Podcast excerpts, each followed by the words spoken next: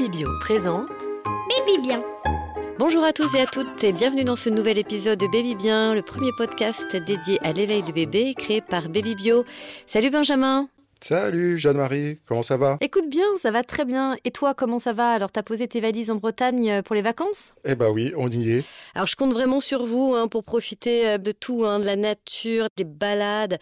Et justement, donc en parlant environnement et nature, bah, c'est justement euh, notre épisode du jour, n'est-ce pas? Tout à fait, Jeanne-Marie. La question du jour, comment faire aujourd'hui pour que nos tout petits qui grandissent dans un milieu, il faut le dire, euh, très, voire euh, trop urbanisé, puissent euh, profiter d'un environnement plus sain et de ce que la nature a à leur offrir C'est un vrai challenge qui passe par un changement profond de nos habitudes de vie, un retour au bon sens dans notre consommation de tous les jours. C'est vrai, et ça fait vraiment partie justement du bien-être de bébé, mais de se préoccuper de son environnement, comme tu viens de le dire. On connaît aujourd'hui euh, la toxicité d'un nombre incalculable de produits de consommation. Et moi, tu sais, bah, j'ai eu cette réflexion dès la naissance d'Ulysse. Euh, j'ai dû changer mes habitudes, euh, mais je n'avais pas forcément accès à toutes les solutions qui existent aujourd'hui. Et euh, des solutions, il en existe plein. Et oui, et pour en savoir plus sur ces solutions, on est allé à la rencontre de quatre intervenants très engagés dans cette démarche. Et on débute tout de suite avec Salia Bala, une jeune maman qui s'est euh, progressivement convertie au minimalisme, une démarche qui consiste à réduire volontairement sa consommation et donc ses impacts sur l'environnement. On l'écoute tout de suite.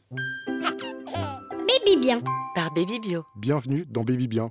Merci, bonjour à tous. Alors Salia, vous êtes une jeune maman d'un petit garçon de 2 ans et vous vous êtes tournée naturellement et progressivement vers une consommation minimaliste.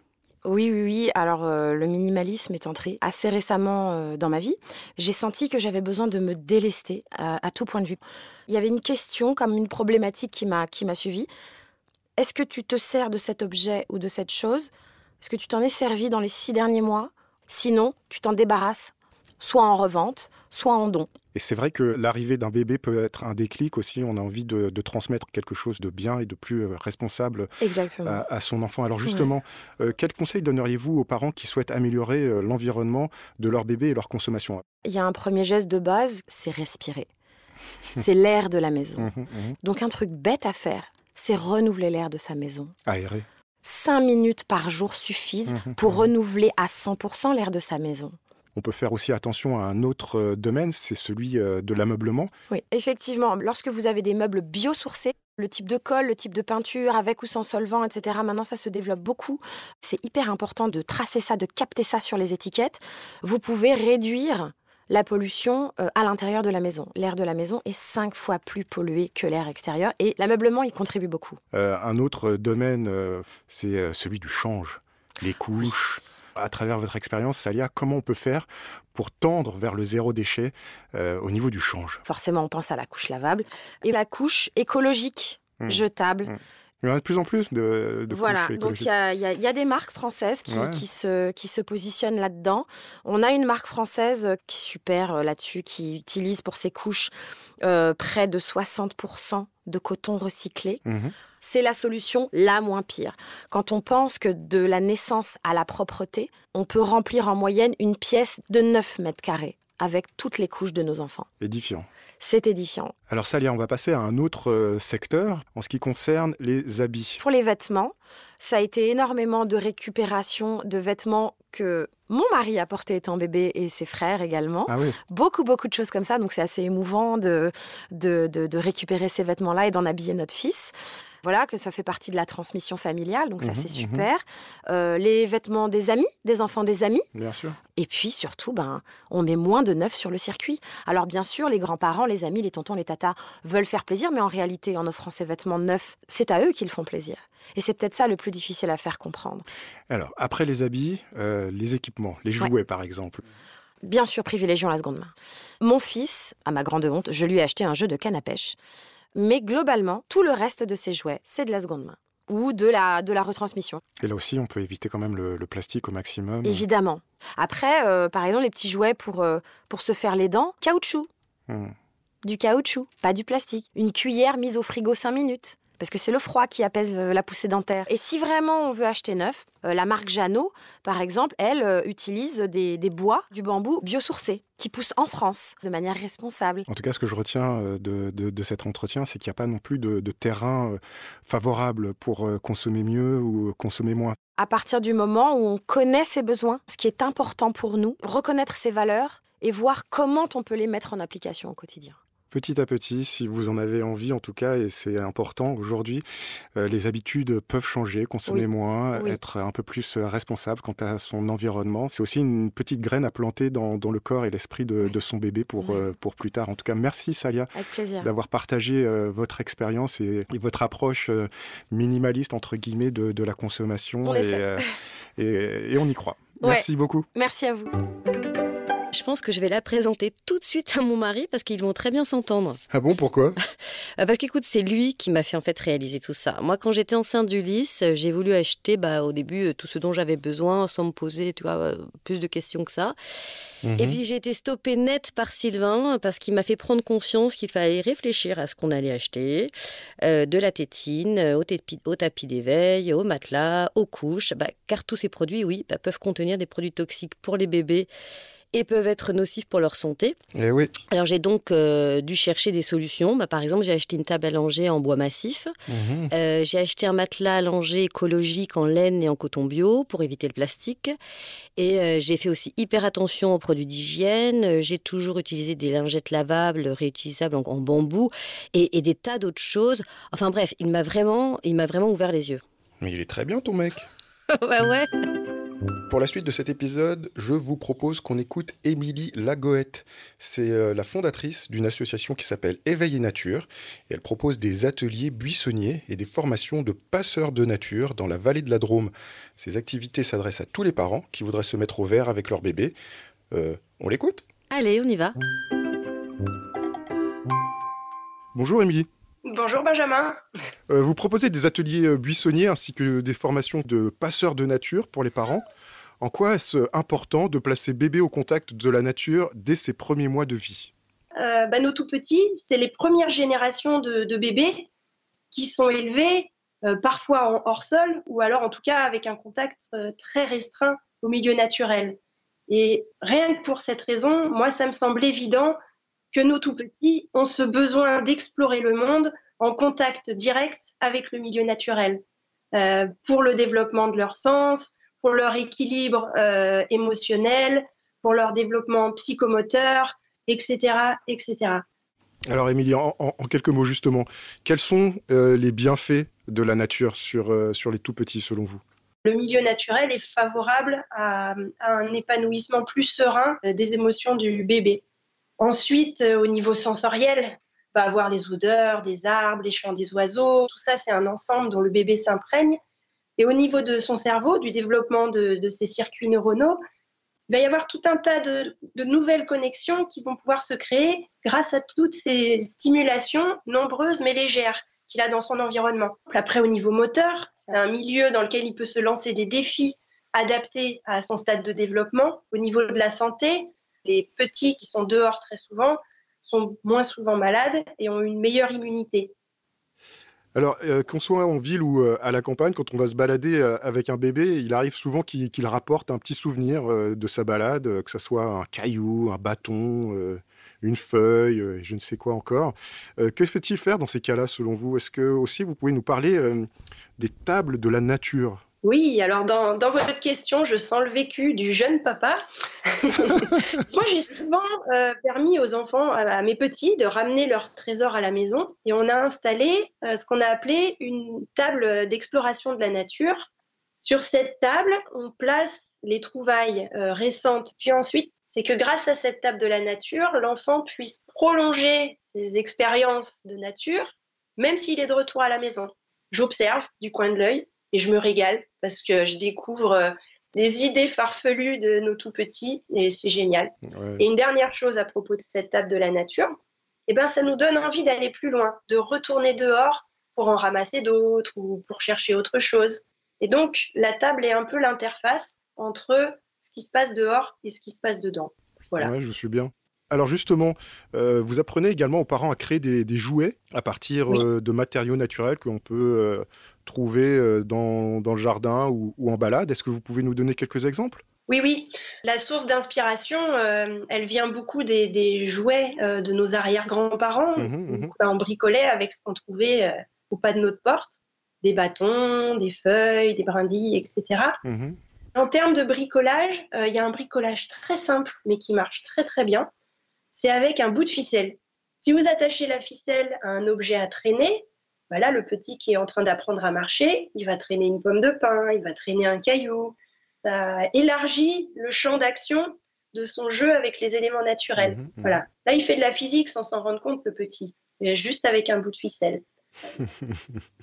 Alors, vous parlez dans vos publications d'un syndrome de manque de nature. Alors le syndrome de manque de nature, il parle de tous ces, de tous ces troubles que les enfants vont développer lorsqu'ils sont complètement coupés de ce lien à la nature, troubles du comportement, hyperactivité, obésité, etc. etc. Mhm. Concernant les tout petits, moi je considère qu'il se joue quelque chose d'essentiel à cet âge de la vie, où justement les troubles ne sont pas encore développés associés à ce manque de, de, de nature. Donc, à mon sens, c'est le moment idéal pour prendre des habitudes en tant que jeune parent en, réfléchissant. Comment je peux faire pour éviter que mon bébé qui grandit euh, évite de devenir un enfant qui va euh, avoir peut-être plus d'anxiété parce qu'il est dans un milieu confiné, parce qu'il a beaucoup d'écrans, à l'inverse d'un enfant qui a plus de liberté de mouvement dehors, qui est dans un milieu qui est moins stressant parce qu'en lien avec les arbres, avec euh, ces choses qu'on découvre comme très apaisantes. C'est tout petit que les petites graines se sèment pour éviter que ce syndrome de manque de nature ne se développe par la suite. Mais il n'est jamais trop tard pour y remédier par la suite. Il y a plein d'autres euh, leviers aussi. Émilie, pour, euh, pour conclure, qu'est-ce que vous conseilleriez à des parents qui, qui, souhaitent nouer un contact entre leur bébé et le monde extérieur? On est plus dans des temps qualitatifs pour soi-même, parent, et pour son, son, petit, et puis pour la relation qu'on a à lui dans ce milieu naturel. Qu'on soit en ville ou à la campagne, si on considère que ce lien à la nature est important pour notre tout petit, je pense que le plus important, c'est de trouver quel temps, quel créneau dans notre emploi du temps on va y consacrer. Super. Vraiment, merci beaucoup, Émilie. C'était vraiment super de, parler nature avec vous. Eh bien, avec plaisir. Merci à vous. Et puis, merci à tous les gens qui nous écoutent, puisque je crois que tous ensemble, ben, on avance vers euh, quelque chose de, beau, quelque chose de nouveau, mais quelque chose qui sort de terre. C'était vraiment un échange euh, très enrichissant, très intéressant, très apaisant. Ça m'a presque donné envie de, faire mes valises et de retourner vivre dans la Drôme. Mais pourquoi? Parce que tu viens de là-bas, toi? Oui, oui, je suis Drômois. La Drôme, premier département bio de France. Euh, on comprend pourquoi Émilie et sa petite famille euh, s'y sentent si bien. Moi, avec Ulysse et Céleste, ben, j'essaie de sortir le plus souvent possible, de leur faire découvrir ben, la nature.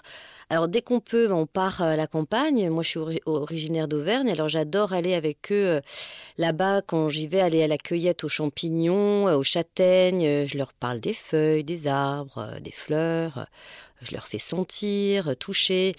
Et c'est vrai que lorsqu'on habite en ville, bah, c'est pas facile. Alors on va souvent au même parc, on y passe une heure et on rentre, mais il faut que, bah oui, il faut que nous, parents, on prenne vraiment le temps nécessaire de diversifier les sorties et de, et de les laisser découvrir la nature. Ouais, c'est vrai, c'est vraiment très important. Et d'ailleurs, Émilie m'a donné un tas d'autres idées. Alors n'hésitez pas à aller faire un tour sur le, le blog d'Émilie de la Goëtte. Ça s'appelle Éveil et Nature et c'est vraiment vivifiant.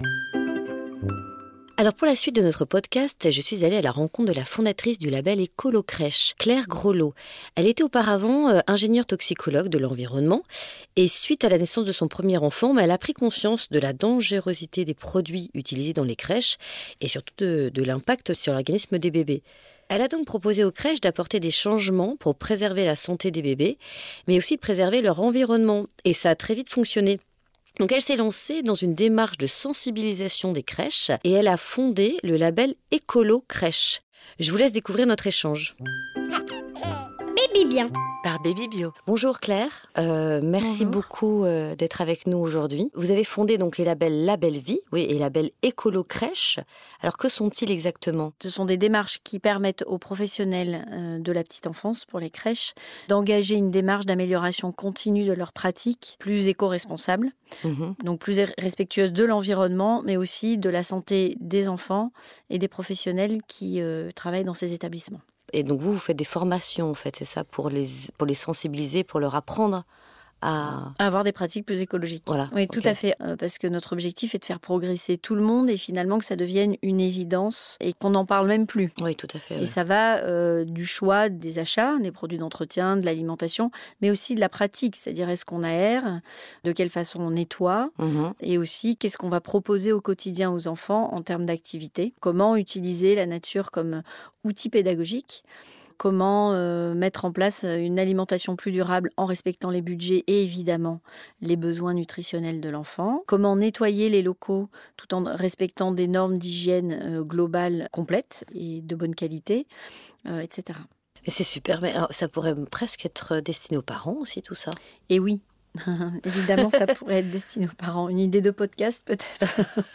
Il faut savoir que les professionnels de la petite enfance qui sont dans cette démarche se fixent aussi comme mission de transmettre ce savoir-faire aux familles Bien sûr, qui oui. sont dans leur, Mm. euh, dans leur établissement. Quels sont les bienfaits de l'adoption de cette démarche pour les tout petits? Est-ce que vous pouvez nous donner quelques chiffres? On a fait une cartographie des impacts de cette démarche. Pour, euh, on on s'attendait à des économies d'eau, d'énergie, donc il y en a, et c'est très important.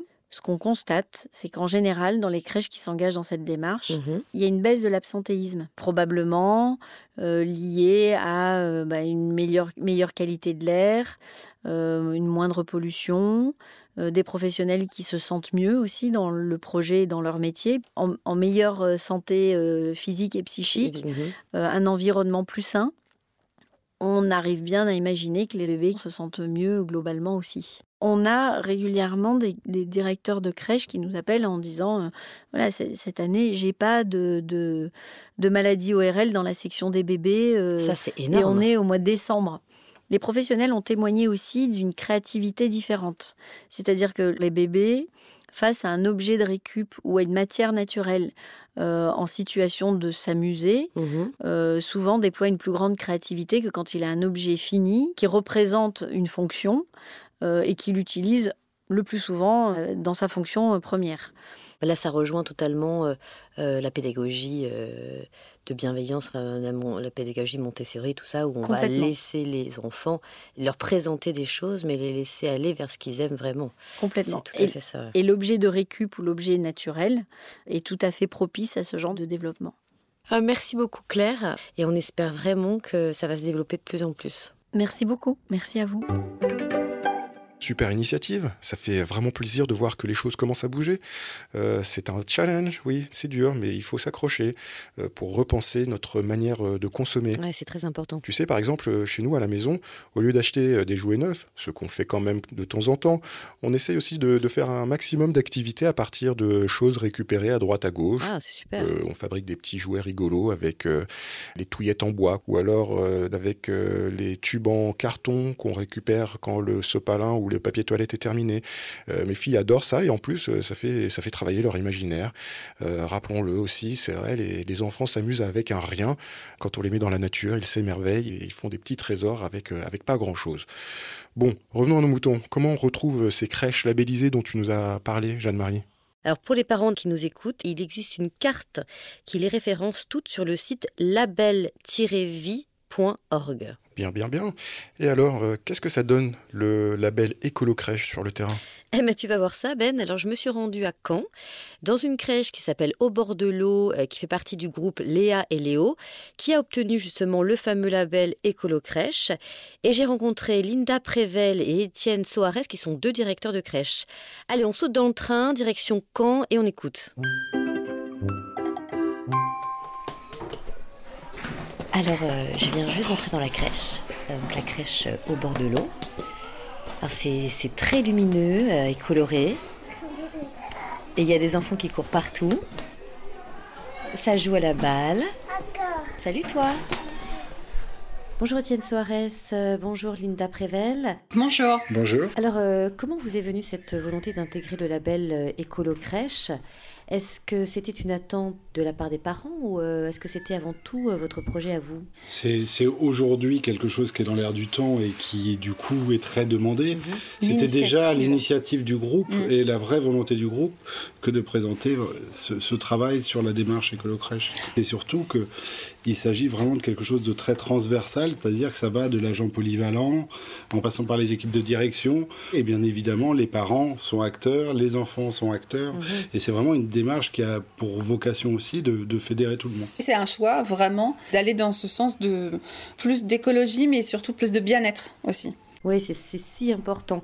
Et alors plus concrètement, justement, est-ce que vous pouvez nous donner des exemples euh, d'évolutions qui ont eu lieu dans votre crèche, par exemple au niveau des jouets, euh, des déchets, du mobilier? C'est interne à, chaque crèche. Et par exemple, pour la crèche au bord de l'eau, euh, on a fait le choix de, de, pouvoir fabriquer nous-mêmes nos produits d'hygiène. Ah, dans tout ce qui concerne les jouets, il y a une réelle volonté maintenant de, de repenser les achats, de mhm. s'assurer de, que ce soit des produits européens. Donc ça, c'est des exemples très concrets qu'on vit au quotidien. Dans les, dans les propositions aussi qui sont faites auprès des enfants, on va être dans la fabrication maison de pâte à modeler, de pâte à sel et autres. Et sur la crèche Happy Babies, on va aller vers beaucoup de seconde main. On a pas mal de parents qui nous font des dons de jouets parce que leur enfant en grandit. On va utiliser aussi des matières premières euh, qu'on a autour de nous. On fait des choix. Alors, euh, je continue mon petit bout euh, de chemin. Alors, il y a des jeux un peu partout. Et il y a plein d'objets au mur. Euh, tiens, euh, excusez-moi, c'est marrant là, c'est quoi que vous utilisez? Donc euh, ça peut être des collages avec des fleurs, avec des feuilles, avec de la pelouse, voilà ce que les parents aussi peuvent nous ramener. Ah ouais, ah, c'est vraiment, vraiment, une bonne idée, c'est très très beau. On ne peut pas tout transformer du jour au lendemain. Donc vraiment l'idée c'est de le faire pas à pas et que ce soit des démarches qui soient pérennes dans le temps et qui aient un sens pour l'enfant, qui aient un sens pour les parents et qui aient un sens pour les valeurs du groupe Léa Léo. Alors vous travaillez sur la sensibilisation des enfants à la nature. Euh, est-ce que vous pouvez nous en dire un peu plus? Alors, euh, à, la, crèche au bord de l'eau, on a la chance d'avoir un environnement qui est propice à sortir les enfants dehors. C'est-à-dire que les enfants sortent tous les jours. Donc là, l'idée, c'est vraiment ancré dans, la philosophie de la crèche. Quand on a fait une extension récemment, de garder un jardin et de les laisser libres et explorer un jardin avec de l'air, avec de la terre, avec parfois des cailloux.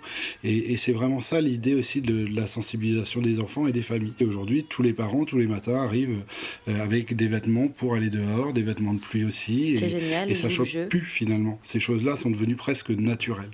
Et ça, c'est vraiment euh, quelque chose qui a, du fait de la démarche écolo-crèche, qui a permis de changer aussi les mentalités qu'on pouvait avoir. C'est vraiment magnifique. Euh, la crèche est en forme d'escargot avec des grandes baies vitrées un peu partout. Et on peut même voir un lac en contrebas. Euh, c'est vraiment, c'est vraiment top pour les enfants. Et il y a même une petite rivière qui passe derrière. Sur la crèche, par exemple, on avait pour projet de développer le potager avec des ah familles, avec parfois des grands-parents. Et, c'est vraiment de rendre tout le monde acteur autour de ce projet-là. On fait des journées sans jeu, on enlève tous les jouets de la crèche et on met que des objets de récupération qui ont été, qui ont été vérifiés et ramenés par les familles, par les enfants le matin pendant plusieurs mois et on organise une journée par trimestre. Ah c'est vraiment bien, vous avez vraiment la chance de pouvoir proposer ça euh, aux tout petits. Et ça me fait vraiment penser à ce que disait Claire. Euh, c'est vrai qu'on a l'impression que les crèches, depuis quelque temps, essaient de réinstaurer la nature euh, dans les cours de récré. Et ça, c'est vraiment bon pour les bébés. Il y a eu une emprise du sanitaire pendant les années 80, on va dire 90, pour lequel aujourd'hui on revient peut-être en arrière, où on utilise beaucoup plus la nature justement comme moyen de, communication même avec mm. les enfants et de partage, plutôt que justement comme quelque chose qui ferait peur. Et quels sont euh, vos objectifs pour la suite? Euh, J'ai envie de dire aujourd'hui, le vrai travail, il va être sur ce que disait Linda, je pense qu'on va être d'accord là-dessus, sur les couches et euh, sur certains produits, enfin certains jouets, je veux dire, où là il y a encore un travail à faire. Et on répond aussi euh, de manière grandissante à un besoin aussi des familles d'aller dans ce sens-là. On a un Facebook, euh, Léa Léo, pour lequel on va euh, partager nos idées de recettes écolo pour fabriquer de la peinture, de la pâte à modeler. Alors je suis maintenant dans la cafétéria. alors il y a le personnel qui est en train de ranger, je ne vais pas les déranger. Ah, et là, je vois, je vois des grands bacs. Des grands bacs avec des pots pour les, les verres propres un autre pour les verres sales, et puis des, poubelles aussi euh, de couleurs pour la nourriture. Donc c'est là, euh, c'est sûrement là qu'ils apprennent à trier. Tout ça, c'est à hauteur des enfants. Euh, ça, c'est super. C'est vraiment très bien pensé. Les tout petits, à la fin du repas, sont invités aussi à faire eux-mêmes le tri de leurs déchets. Donc c'est eux qui vont poser leurs verres et leurs couverts dans un, dans un bac, à jeter leurs déchets en fonction de comment ça doit être jeté. Et ces automatismes-là, ils les ont acquis au fur et à mesure du temps. D'autant plus qu'on a, moi je pense quand même une majorité de parents concernés qui ont ces mêmes démarches à la maison. Donc ça va devenir quelque chose de totalement naturel, inscrit dans leur façon d'être. Écoutez, vraiment merci à vous deux. Bah, merci à vous surtout aussi de vous intéresser à nos démarches. Très chouette découverte, Jeanne-Marie. Quand on les entend, c'est vrai qu'il y a beaucoup de choses toutes simples qu'ils ont mises en place euh, dans leur crèche et euh, qu'on peut faire nous aussi à la maison, comme euh, chez nous, tu sais, par exemple. Avec ma femme, on fait nous-mêmes nos produits d'entretien depuis un petit moment. Pour le liquide vaisselle, on utilise du savon noir et du savon de Marseille avec du bicarbonate de soude et du vinaigre d'alcool. on mélange le tout et ça fonctionne super bien. Et ça demande pas grand-chose et c'est franchement mieux d'un point de vue économique et écologique.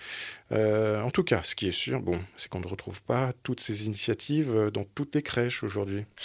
Tout à fait. Et tu sais qu'à la crèche au bord de l'eau, euh, les petits en fait peuvent déjeuner quand ils le souhaitent. Ah oui. Euh, ouais, c'est vraiment génial. La cantine est ouverte entre 11h et midi et demi. Et alors, ils vont manger quand ils veulent. C'est-à-dire que, bah, par exemple, s'ils sont en train de jouer, bah, qu'ils n'ont pas terminé, c'est pas grave, ils y vont plus tard. Donc, c'est vraiment l'idée bah, de leur laisser un maximum de liberté et, d'autonomie. Une inspiration euh, montessorienne, si je puis dire. Tout à fait. Et dans la crèche Happy Babies de Linda Prével, ils font même du cas par cas pour les parents qui pratiquent la DME avec leur bébé. La DME, euh, tu nous rappelles ce que c'est? Alors la DME, c'est la diversification alimentaire menée par l'enfant. Mais tu en sauras plus dans notre prochain épisode, Ben. Eh oui, c'est déjà la fin de cet épisode. On espère euh, qu'on vous aura donné envie euh, d'être un peu plus conscient des enjeux environnementaux et de sensibiliser vos bambins au respect de la nature dès le plus jeune âge. Et donc, vous l'aurez compris, dans notre prochain épisode de Baby Bien, on se met au fourneau, on se met en appétit, on met son bavoir, on parlera de l'alimentation de bébé. Et si cet épisode vous a plu, euh, n'oubliez pas de vous abonner au podcast Baby Bien, à le partager et à nous donner votre avis. Salut Ben, à bientôt. Allez, bisous Jeanne-Marie.